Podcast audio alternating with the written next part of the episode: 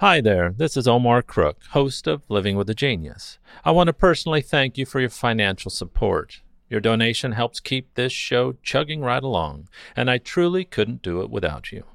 As always, thanks for listening. Be kind, do good work, and until next time. Here's Living with a Genius for August 19th, 2020. On this day in 1934, the first All American Soapbox Derby took place in Dayton, Ohio. In the wake of the first car races, local youth auto races took place in the U.S. at a very early stage. In 1914, the motion picture Kid Auto Races at Venice, starring Charlie Chaplin, was shown in the cinemas.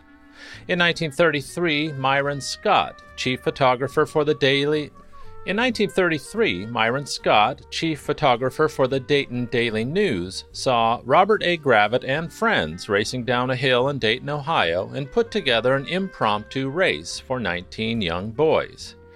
There was so much interest that Scott arranged a bigger race with prize money for August 19th.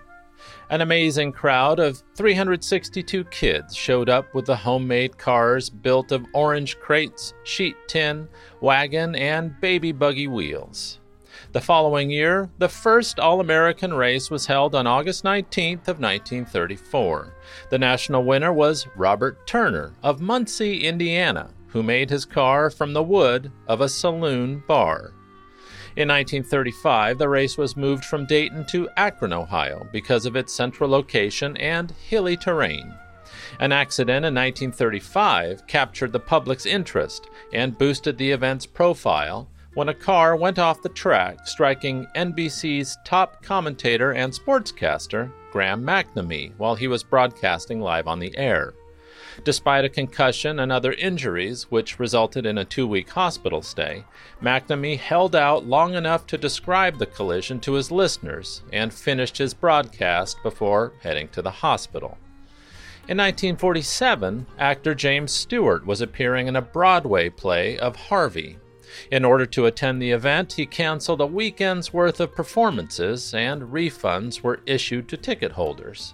At its peak, the Derby was one of the top five sporting events in terms of attendance.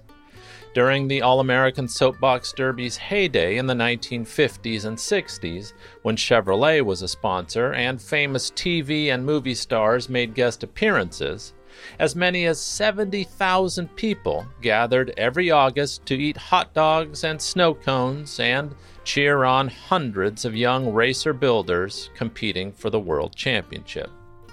Beginning in 1993, the All American Soapbox Derby became the opening event to the Rally World Championship.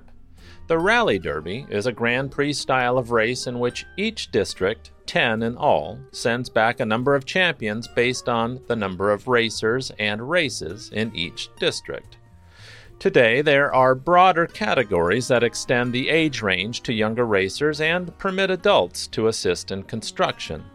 This is especially helpful for younger children who cannot use power tools, as well as to provide a welcomed outlet for adults. Here's one last bit of trivia before I go. The founder of the Soapbox Derby, Myron Scott, went on to work for Chevrolet. At the time, Chevrolet was searching for a name for their new and exciting 1953 sports car, and it was Scott who chose the name of Chevrolet's most iconic car, the Corvette. Thanks for listening. Be kind, do good work, and until next time.